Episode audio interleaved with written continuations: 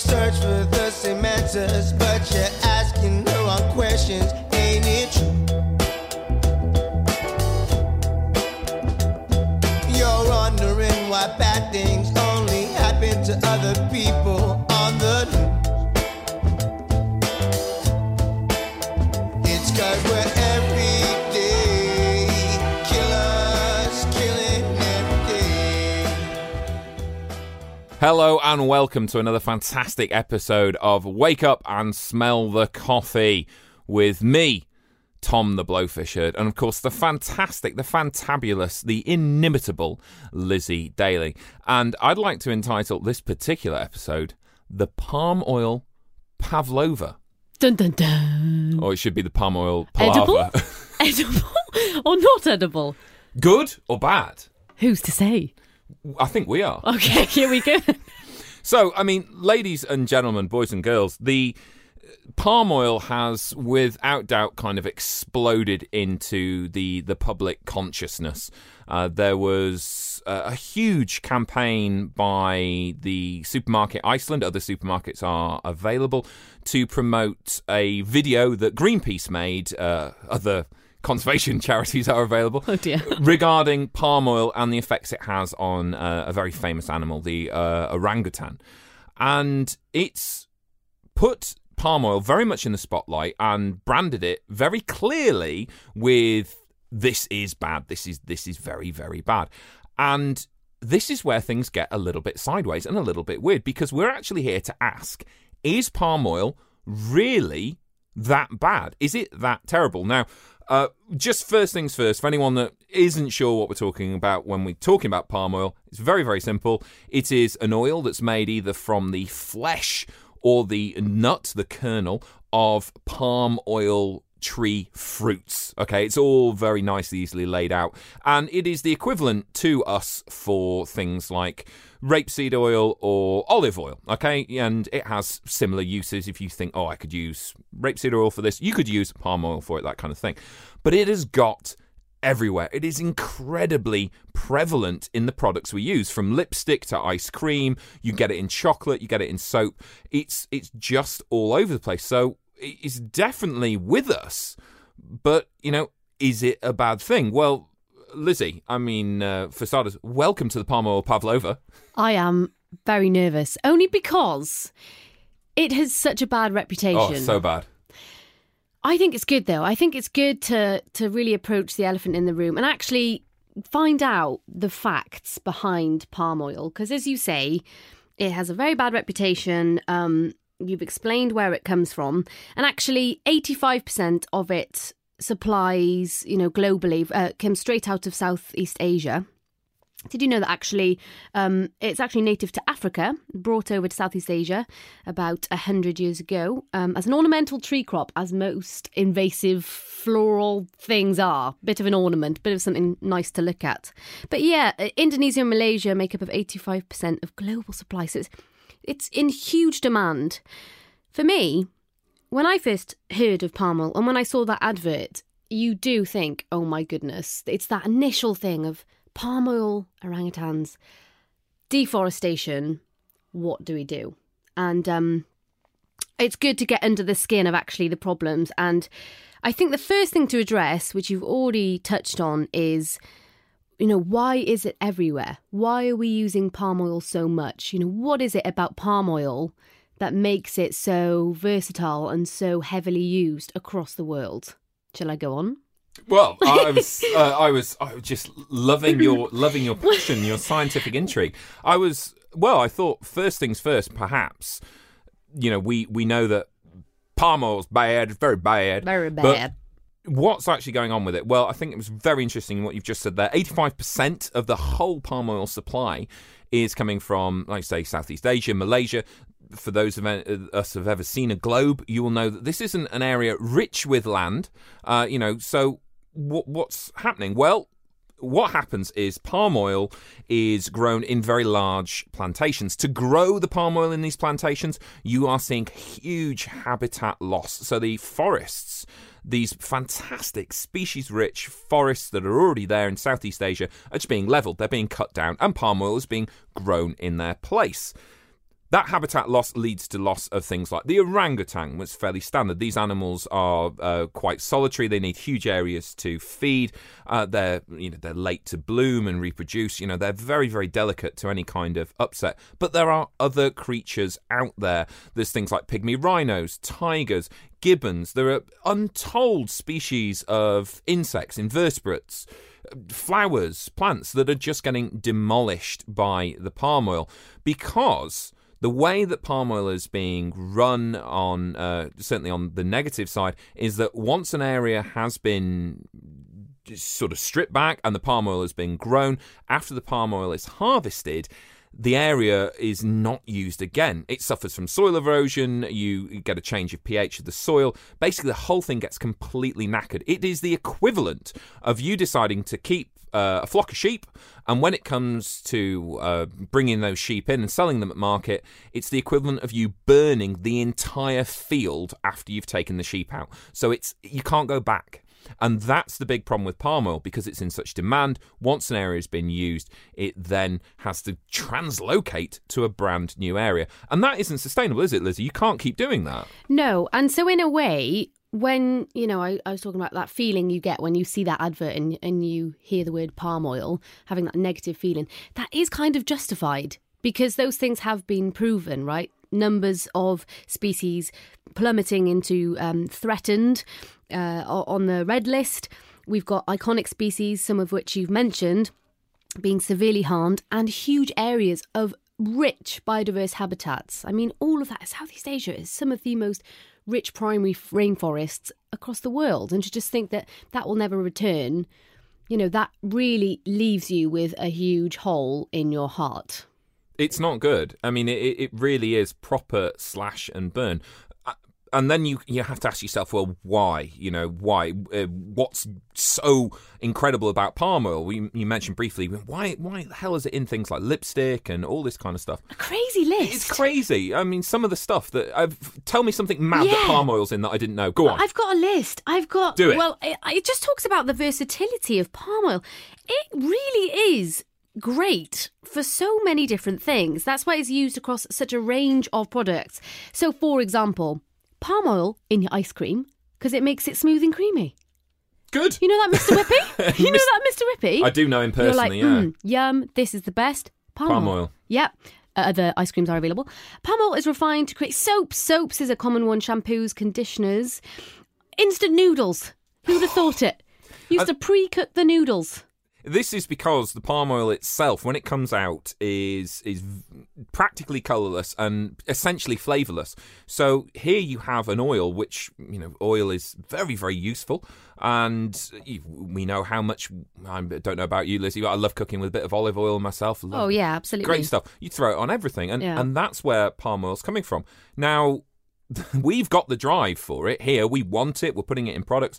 And that is fueling a huge change in the actual societies out in Southeast Asia. These are areas, guys, that people struggle. And, I mean, both you and I, Lizzie, have been really lucky to travel the world and meet people who have so little and yet want to give so much. Now, if you walk up to one of these people and you said, right, I'll give you $1 a day to look after this palm oil plantation, to us, we think, oh, behave. To them, they'll tear your hand off. If you then say, right, if you lose a couple of trees because of orangutans, you're only going to get 50 cents a day, they will kill the orangutans on site. You have to remember, guys, that the people out there growing this palm oil on the grassroots level, they live in immense poverty. And palm oil and its demand gives them a job. So, straight away, you've suddenly got this really, really bad thing that's actually helping a huge amount of people put their kids through school, put, food on the table, give them a livelihood, take them away from other things. So suddenly the temperature starts changing. We can then look at some different sort of issues with palm oil. Once again, challenge, is it good or bad? So I'm sure you know this, Lizzie, because you're such a very intelligent girl. How much more yield do you get from palm oil than you do from the equivalent of, say, rapeseed oil? I know it's more, and this is kind of where the conversation comes in, right? It's kind of like it is a better oil to use. I couldn't hazard to get 10 times more. Exactly. Is it? 10 times. Yes. Bang on the number. So there you are, guys. If you wanted 10 times more. I know. So again, wow. So how this thing's bad, but 10 times more. If you wanted to grow and yield the equivalent amount of oil from something like olive oil or rapeseed oil, you'd have to cut down 10 times more forest. Land. Yes. Right. So, you know, wow. And this is where it really kind of boils down to the very difficult issue with palm oil, which is actually palm oil itself isn't a bad thing. Mm. The way that palm oil is being grown and managed is devastating. Does it also come down to where it's grown? Because if you think about it, if you mentioned that once it's been grown, that land cannot be used for all the reasons, the soil's destroyed, all the rest of it. Where, I mean, could we think about where we're actually putting our trees in order to have palm oil and harvesting that? Could we think about that? Could we change that even as a more sustainable outlook in the future of palm oil? Because if you look at it, someone puts out an advert like the one we saw last year. You look at that, you go, right, I want to do something to help. But here, us in the UK, as we go about our daily lives, I guarantee each person will use at least 10 things with palm oil in it. So really, is it realistic to say, that's it, just stop using palm oil? Or should we be thinking about the different ways that we harvest it, where we harvest it, and actually how much we use of it? As for the reasons you said earlier, right, about people's jobs. Absolutely. I mean, there is some very telling parallels that you can draw with palm oil and, you know, certainly something in my backyard, fishing. You know, I've said before, I don't eat fish myself, but if you do want to eat fish, great. But eat fish that is sustainably caught and is, you know, humanely sort of dispatched, if you will. You know, don't go for things that are being dredged or being caught in huge per se nets, that kind of thing. Use your noggin and move your money onto better, more sustainable methods of fishing. And I don't just think it connects to fishing. I'm sure, I mean, you've talked before, and I can't wait to hear more about some of the conflicts that you've seen directly in areas like Kenya and, you know, humans who, again, have got nothing. They've really got nothing. They're just trying to grow something, maybe make enough money to get themselves something new for the weekend, you know? Forget the kind of problems we have of, oh, I don't have enough data on my phone. You know, they don't actually have a shirt, you know, and they're the conflict with elephants. I think it's something that is replayed across the whole globe, where you've got humans and animals, or humans and the environment, clashing heads when really we don't need to. And that's kind of the next stage. And this is the most difficult stage. You've already set it up by the fact that you don't know what's in the products you're using. I bought something the other day, and I would consider myself switched on. I bought something the other day, and I just bought it because, you know, it was on the shopping list. And I know the things to watch out for when it comes to palm oil. You're very aware. Yeah. That kind of thing. But I randomly checked it before I put it away in the cupboard, and it had palm oil in it. No way. Like, what? And, you know, so it's so hard. We've got this maelstrom at our end. You've got, you know, the slash and burn at their end. How do we connect them up? Well, one thing that's a big, big push is recognising that palm oil should be used for good, okay? It should be used for good. Yeah, it should be used for good. But I think people need to be better informed. That's really the first step right now. Like with the Marine Conservation Society, they've got a good fish guide, good palm oil guide. Yeah, people need it. Well, I've been really surprised when I've been looking up different companies and where they source their palm oil from. So it's funny we're talking about this right now. It was in the news very recently, I think only the other day, that Iceland, which made this campaign, you know, they made this promise that by the end of 2018, that was it, no more palm oil, all this kind of stuff. Completely. Yeah, and now they've had to backtrack big time because they still have palm oil in their products. And so when you put yourself out there and you make such a big deal of it, and then you're found with your hand in the biscuit tin, you know, it's a backlash. And this is where companies and certainly us as consumers can really start to make a difference. So there is an initiative now happening in Malaysia whose name is way too long for me to remember, but I bet you know what it is. The Round Table on Sustainable Palm Oil. Yes. Is that the one? That's the one. The RSTPW... RSPO. PO. Hello. The RSPO. Anyway. Those chaps and chapettes, they're really doing what they can to create a sustainable palm oil industry. The areas that have been cut down that are no longer useful for forest, they can, with land management, be palm oil plantations again. So if you just say, right, well, let's keep growing the palm oil on the areas we've got, you've got more than enough palm oil. It's not a problem. And that's what the RPO, POPO, DOSPO, RSPO. Yep. That's so good. I love that. We've got to wrap the palm oil wrap. That's what they're trying to do. They're trying to get some good certification involved, just the same way as we've seen fair trade on bananas, on coffee, on chocolate can be done. But, and this always saddens me, in an area that is it's a third world country, corruption is rife. The right people paid off in the right way, it can make an enormous difference. So you then start putting your money in the right pot over here. Do you like Nutella? Not anymore. No, this is the whole point. Exactly it. You should love it. Is it palm oil free? No, it's got palm oil in, but Nutella have gone to an enormous length, or rather the corporation that owns Nutella have gone to enormous lengths to identify and locate where 99.9% or some huge figure like that. So they locate exactly where their palm oil comes from. And they are making huge efforts to ensure that all the palm oil that goes into Nutella, other hazelnut chocolate brands are available, comes from sustainable sources. Mm. So this is a prime example of when the label says palm oil on the back. People, yeah. So what do? You just then, you've just turned around and go, never again. Can't buy that. But you should. You should be buying it in bucket loads. So what a tricky situation for anyone who wants to go ahead. And I only found that out through doing a bit of research, and they do have it on their website. It's very prominent. But how do we move forward with that? When someone like you is clued up on the subject, I mentioned Nutella and you immediately thought, palm oil. We've been kind of tuned to it, haven't we? How can we change that? I genuinely believe, and this might be a bit sad, but I do think we're going to need a big push like we've seen with the plastics, like we've seen with thinking or being more aware of your eco-friendly living. It's, as well, being in the UK, we're very detached from where the palm oil is being produced.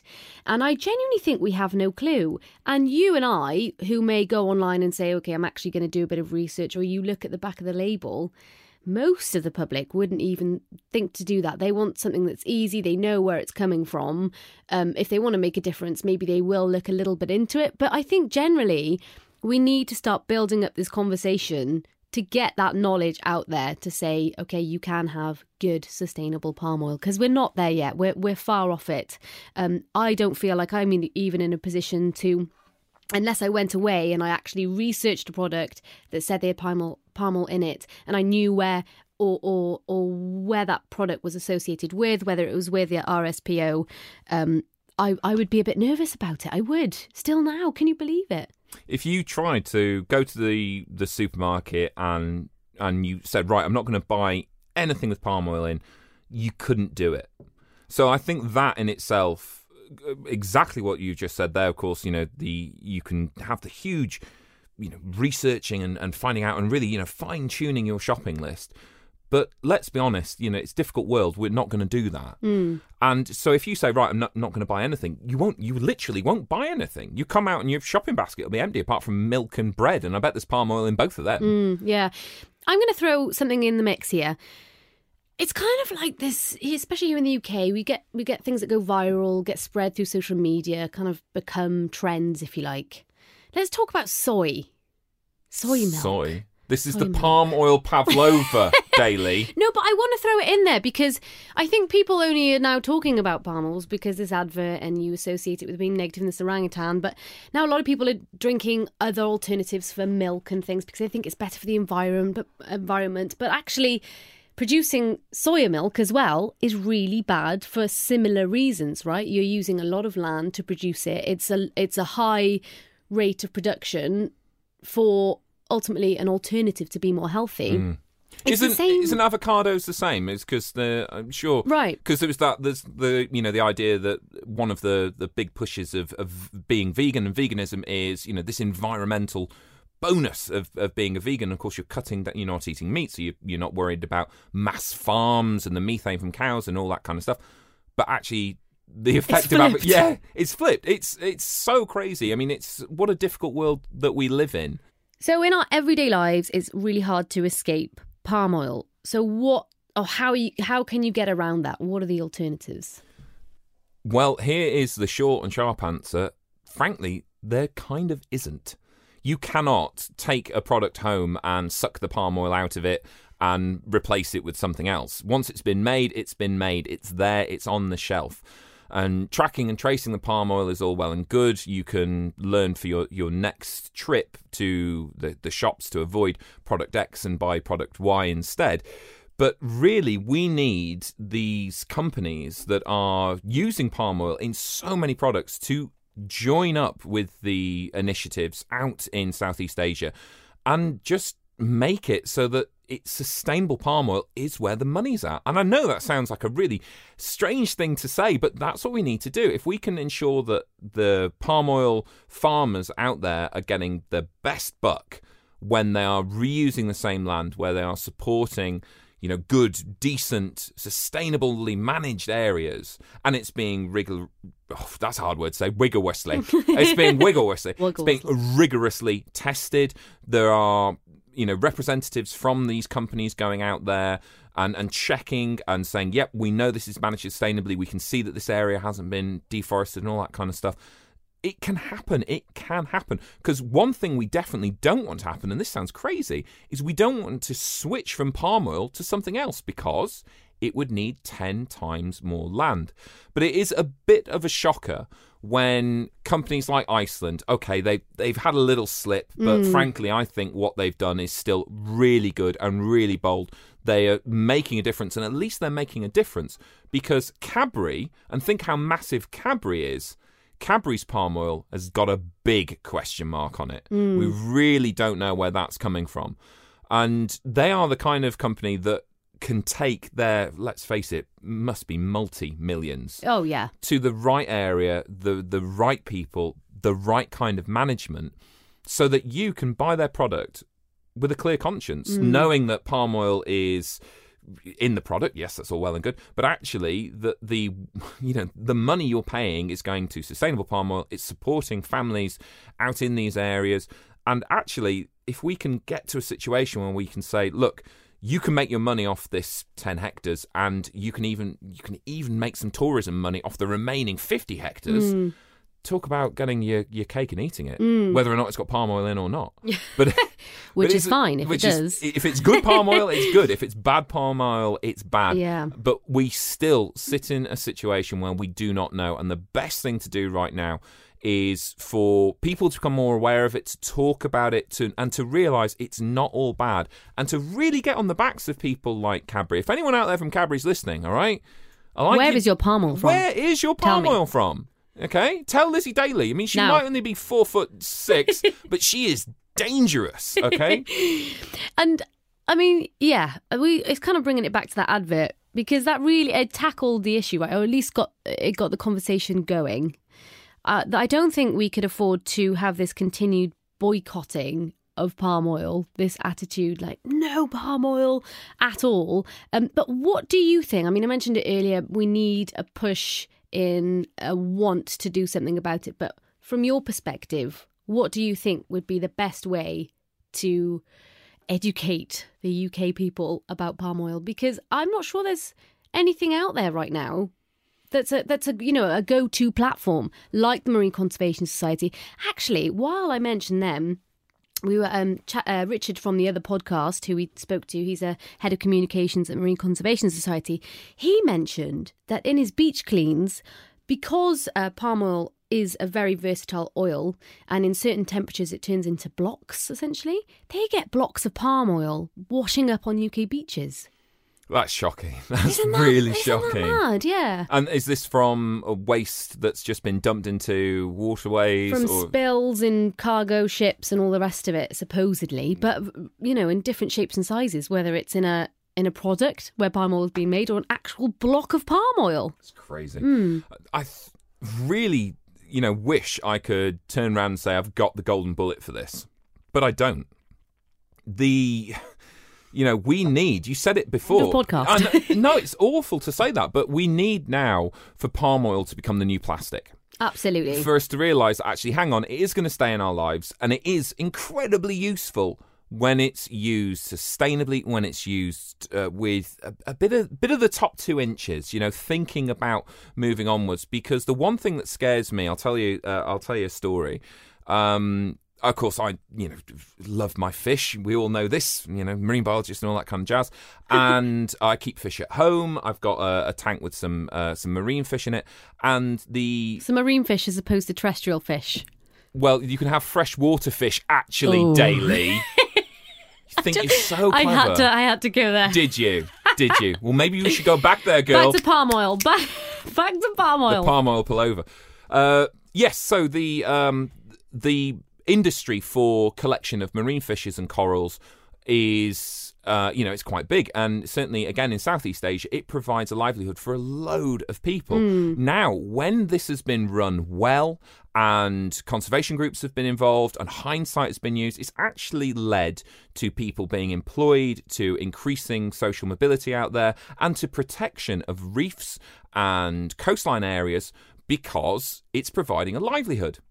Recently, there was a bit of argy-bargy in the government over there and basically a falling out regarding the licences allowed to transport fish and corals out of the country. And in doing so, it laid off an enormous amount of fishermen and fisherwomen who'd been going out collecting these corals and these fish. Right. And so suddenly this was kind of a self-enforced ban, if you will, but if you imagine if that ban had come from another country where the demand was. But suddenly, because these people didn't have this work there, they went back to what they were doing before, dynamiting reefs, cyaniding fish. They went back to just digging the coral up and turning it into aggregate for cement and concrete because they still needed to feed themselves. And my big fear is that if the palm oil pavlova, and we're sticking with it, okay, if it's not managed well, the same thing could happen. And before you know it, people are going back to the things they did before, things like poaching, bushmeat, or just good old-fashioned illegal logging. Yeah. You know, if you tell someone, look, this part of land is going to make you a ton of money for a long time if you look after it, then they will look after it, but we've got to make the difference here. And it starts with petitioning companies like Cadbury and, you know, the makeup companies and everyone else who is just using palm oil willy-nilly to say enough. Join up with the Sustainable Initiative. Let's make palm oil the new fair trade. Because that's a sticker that when somebody sees it, they only need a second to look at it. They see that little tree frog, they see that little fair trade sign, and they go, that's safe. That's what we need. Palm oil needs a sticker. It's so important. And I really like your emphasis on the local people and the smallholders. Absolutely. And as you mentioned earlier, that's something that, you know, I saw out in Kenya, is that actually for the people on the ground, it's very different to the story that we tell or want to tell, right? Because we kind of come in argy-bargy and say, this is how we want it, you know, don't do it like that. We've already messed up our world, but don't mess up yours now because, you know, we don't want it. Hindsight's 2020. Yeah. Hashtag...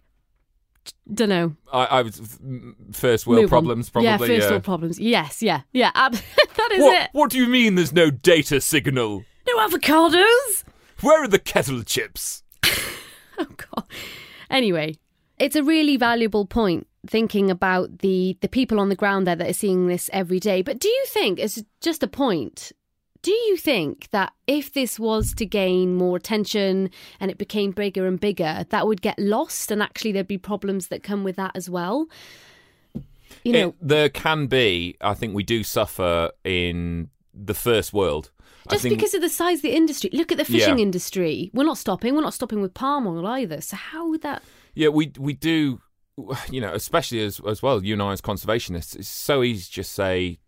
you know, oh, we don't want it like this, we want it like that. But, you know, to quote a great ent, it's easier to shout stop than to do it. And there's no point stopping palm oil and turning it into some kind of, you know, illicit material when the money will just shift somewhere else, everything will shift somewhere else. We'll think, well, the demand for this kind of oil is still there and yada, yada, yada. What needs to happen, and I think the really interesting thing here is that it's still such a developing issue. You know, we're really at the cusp of this. We've talked about fishing. We've talked about, you know, other little bits and pieces where humans and animals, you know, find conflict. And there is management there that's established and working, you know, the destruction of the rainforests for beef and that kind of thing. It's, you know, it's still going on, but it's kind of being buffered. Here's an area where that buffer hasn't occurred yet. Mm. So right now, I really do feel that the best thing to do is to be savvy, if you can. Find out which producers do use the best kind of palm oil. As I say, I know Nutella's a good one, so feel free to... It tastes great. It tastes amazing. I only had it the other day. What did you have it on? I don't know. I'd never had it before, and the wife was like, have some Nutella. And I was like, I'm not sure about this. And I had some, and I was like, oh my goodness, oh my goodness. You haven't lived until you've had Nutella. Well, I have now. So clearly I'm alive. But there you go. That's what... If you're listening right now and you think, wow, this palm oil thing sounds complicated, guess what? It really is. And to really start making a difference, you're going to have to do a little bit of digging yourself, but keep talking about it. And let's just hope that we can get such a chat going and get a bit of momentum behind, a bit of more education. You Absolutely. Know, that's the thing. And I will throw in one more important thing there to think about, and it just goes to the bigger picture of how we view our sustainability generally and how we live our lives. Because in 2012, the UK government recognised that we're part of the palm oil problem, and they said, OK, we're going to be part of the solution as well. So we're going to set a commitment for 100% of the palm oil used in the UK to be from sustainable sources. That was in 2012. In 2016, 78% of the total palm oil imports to the UK were sustainable. Isn't that amazing? And it kind of makes me think that's really great. But at the same time, why are we so late to the party? Is it all a case of, you know, trends or things that pop up and all of a sudden everyone thinks, oh, we should be doing that as well? You know, are we too late? I don't ever think we're too late. I mean, there's always a chance to make a change if you want to do it. And I think that we've talked about it in previous podcasts, the plastics. I said myself at the time, you know, I'd been banging on about plastics for 6-7 years before Blue Planet 2 came out. And the problem was only getting worse. And then suddenly it was out there. Iceland have started a ball rolling. They've started something happening. And if people can keep talking about it, keep questioning it, and keep pushing forwards, then hopefully this problem with palm oil, the palm oil pavlova, yes, I'm sticking with it, can be nipped in the bud before it gets too carried away.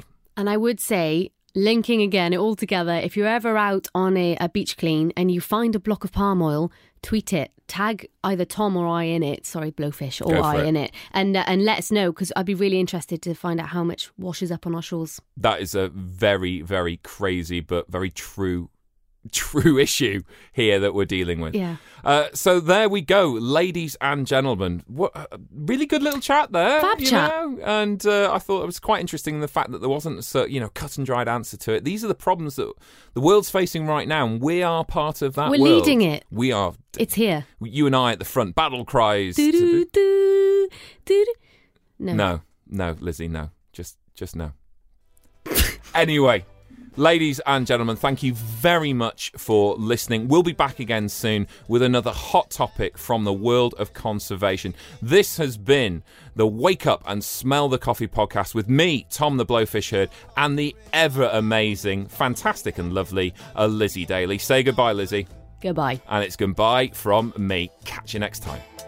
It's goodbye every day. Killers, killing.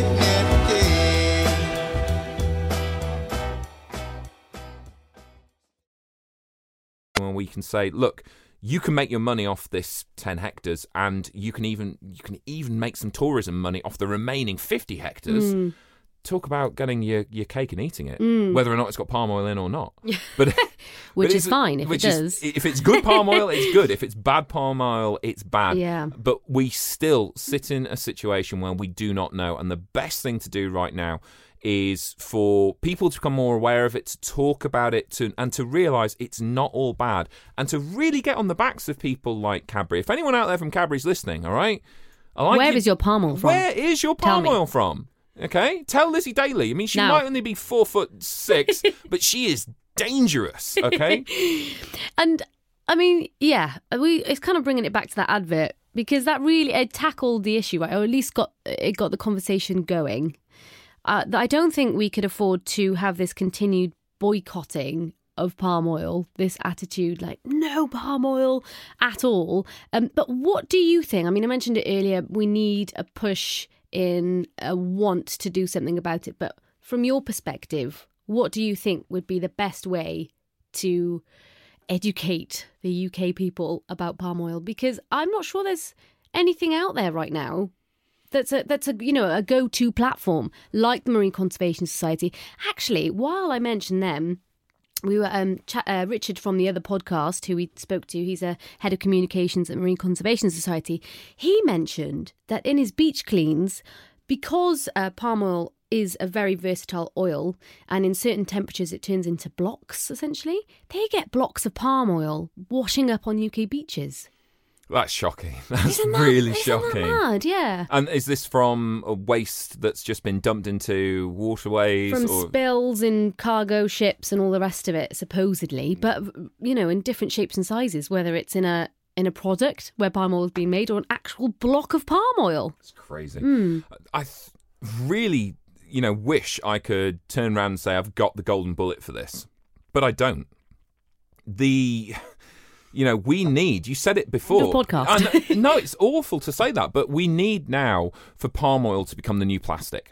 Absolutely. For us to realise that actually, hang on, it is going to stay in our lives and it is incredibly useful when it's used sustainably, when it's used with a bit of the top 2 inches, thinking about moving onwards. Because the one thing that scares me, I'll tell you a story. Of course, I, love my fish. We all know this, marine biologists and all that kind of jazz. And I keep fish at home. I've got a tank with some marine fish in it. And so marine fish as opposed to terrestrial fish? Well, you can have freshwater fish actually daily. You think you're so clever. I had to go there. Did you? Well, maybe we should go back there, girl. Back to palm oil. Back to palm oil. The palm oil pullover. Yes, so the industry for collection of marine fishes and corals is, it's quite big. And certainly, again, in Southeast Asia, it provides a livelihood for a load of people. Now, when this has been run well and conservation groups have been involved and hindsight has been used, it's actually led to people being employed, to increasing social mobility out there and to protection of reefs and coastline areas because it's providing a livelihood. Recently, there was a bit of argy-bargy in the government over there and basically a falling out regarding the licences allowed to transport fish and corals out of the country. And in doing so, it laid off an enormous amount of fishermen and fisherwomen who'd been going out collecting these corals and these fish. Right. And so suddenly this was kind of a self-enforced ban, if you will, but if you imagine if that ban had come from another country where the demand was. But suddenly, because these people didn't have this work there, they went back to what they were doing before, dynamiting reefs, cyaniding fish. They went back to just digging the coral up and turning it into aggregate for cement and concrete because they still needed to feed themselves. And my big fear is that if the palm oil pavlova, and we're sticking with it, okay, if it's not managed well, the same thing could happen. And before you know it, people are going back to the things they did before, things like poaching, bushmeat, or just good old-fashioned illegal logging. Yeah. If you tell someone, look, this part of land is going to make you a ton of money for a long time if you look after it, then they will look after it. But we've got to make the difference here. And it starts with petitioning companies like Cadbury and, the makeup companies and everyone else who is just using palm oil willy-nilly to say enough. join up with the Sustainable Initiative. Let's make palm oil the new fair trade. Because that's a sticker that when somebody sees it, they only need a second to look at it. They see that little tree frog, they see that little fair trade sign, and they go, that's safe. That's what we need. Palm oil needs a sticker. It's so important. And I really like your emphasis on the local people and the smallholders. Absolutely. And as you mentioned earlier, that's something that, you know, I saw out in Kenya, is that actually for the people on the ground, it's very different to the story that we tell or want to tell, right? Because we kind of come in argy-bargy and say, this is how we want it, you know, don't do it like that. We've already messed up our world, but don't mess up yours now because, you know, we don't want it. Hindsight's 2020. Yeah. Hashtag... Don't know. I was first world problems, probably. Yeah, first world problems. Yes, yeah. That is it. What do you mean? There's no data signal. No avocados. Where are the kettle chips? Oh God. Anyway, it's a really valuable point. Thinking about the people on the ground there that are seeing this every day. But do you think it's just a point? Do you think that if this was to gain more attention and it became bigger and bigger, that would get lost and actually there'd be problems that come with that as well? You know, there can be. I think we do suffer in the first world. Just because of the size of the industry. Look at the fishing industry. We're not stopping. We're not stopping with palm oil either. So how would that... Yeah, we do, you know, especially as well, you and I as conservationists, it's so easy to just say... You know, oh, we don't want it like this, we want it like that. But, you know, to quote a great ent, it's easier to shout stop than to do it. And there's no point stopping palm oil and turning it into some kind of, you know, illicit material when the money will just shift somewhere else, everything will shift somewhere else. We'll think, well, the demand for this kind of oil is still there and yada, yada, yada. What needs to happen, and I think the really interesting thing here is that it's still such a developing issue. You know, we're really at the cusp of this. We've talked about fishing, we've talked about, you know, other little bits and pieces where humans and animals, you know, find conflict. And there is management there that's established and working, you know, the destruction of the rainforests for beef and that kind of thing. It's, you know, it's still going on, but it's kind of being buffered. Here's an area where that buffer hasn't occurred yet. So right now, I really do feel that the best thing to do is to be savvy. If you can, find out which producers do use the best kind of palm oil. As I say, I know Nutella's a good one, so feel free to... And it tastes great. It tastes amazing. I only had it the other day. What did you have it on? I don't know. I'd never had it before, and the wife was like, have some Nutella. And I was like, I'm not sure about this. And I had some, and I was like, oh my goodness. You haven't lived until you've had Nutella. Well, I have now. So clearly I'm alive.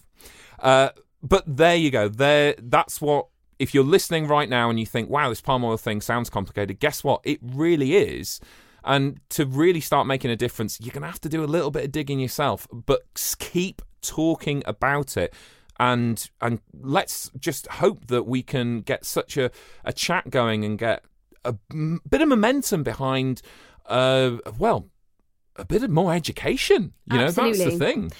And I will throw in one more important thing there to think about, and it just goes to the bigger picture of how we view our sustainability generally and how we live our lives. Because in 2012, the UK government recognised that we're part of the palm oil problem, and they said, OK, we're going to be part of the solution as well. So we're going to set a commitment for 100% of the palm oil used in the UK to be from sustainable sources. That was in 2012. In 2016, 78% of the total palm oil imports to the UK were sustainable. Isn't that amazing? And it kind of makes me think that's really great. But at the same time, why are we so late to the party? Is it all a case of, you know, trends or things that pop up and all of a sudden everyone thinks, oh, we should be doing that as well? You know, are we too late? I don't ever think we're too late. I mean, there's always a chance to make a change if you want to do it. And I think that we've talked about it in previous podcasts, the plastics. I said myself at the time, you know, I'd been banging on about plastics for 6-7 years before Blue Planet 2 came out. And the problem was only getting worse. And then suddenly it was out there. Iceland have started a ball rolling. They've started something happening. And if people can keep talking about it, keep questioning it, and keep pushing forwards, then hopefully this problem with palm oil, the palm oil pavlova, yes, I'm sticking with it, can be nipped in the bud before it gets too carried away. And I would say, linking again it all together, if you're ever out on a beach clean and you find a block of palm oil, tweet it. Tag either Tom or I in it. Sorry, Blowfish, or I in it. And let us know, because I'd be really interested to find out how much washes up on our shores. That is a very, very crazy but very true issue here that we're dealing with. Yeah. So there we go, ladies and gentlemen. What a really good little chat there. Fab chat.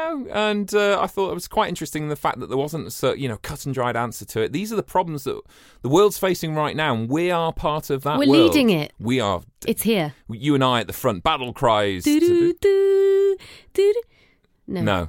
Lizzie, no. Just no. Anyway. Ladies and gentlemen, thank you very much for listening. We'll be back again soon with another hot topic from the world of conservation. This has been the Wake Up and Smell the Coffee podcast with me, Tom the Blowfish Herd, and the ever-amazing, fantastic and lovely Lizzie Daly. Say goodbye, Lizzie. Goodbye. And it's goodbye from me. Catch you next time. It's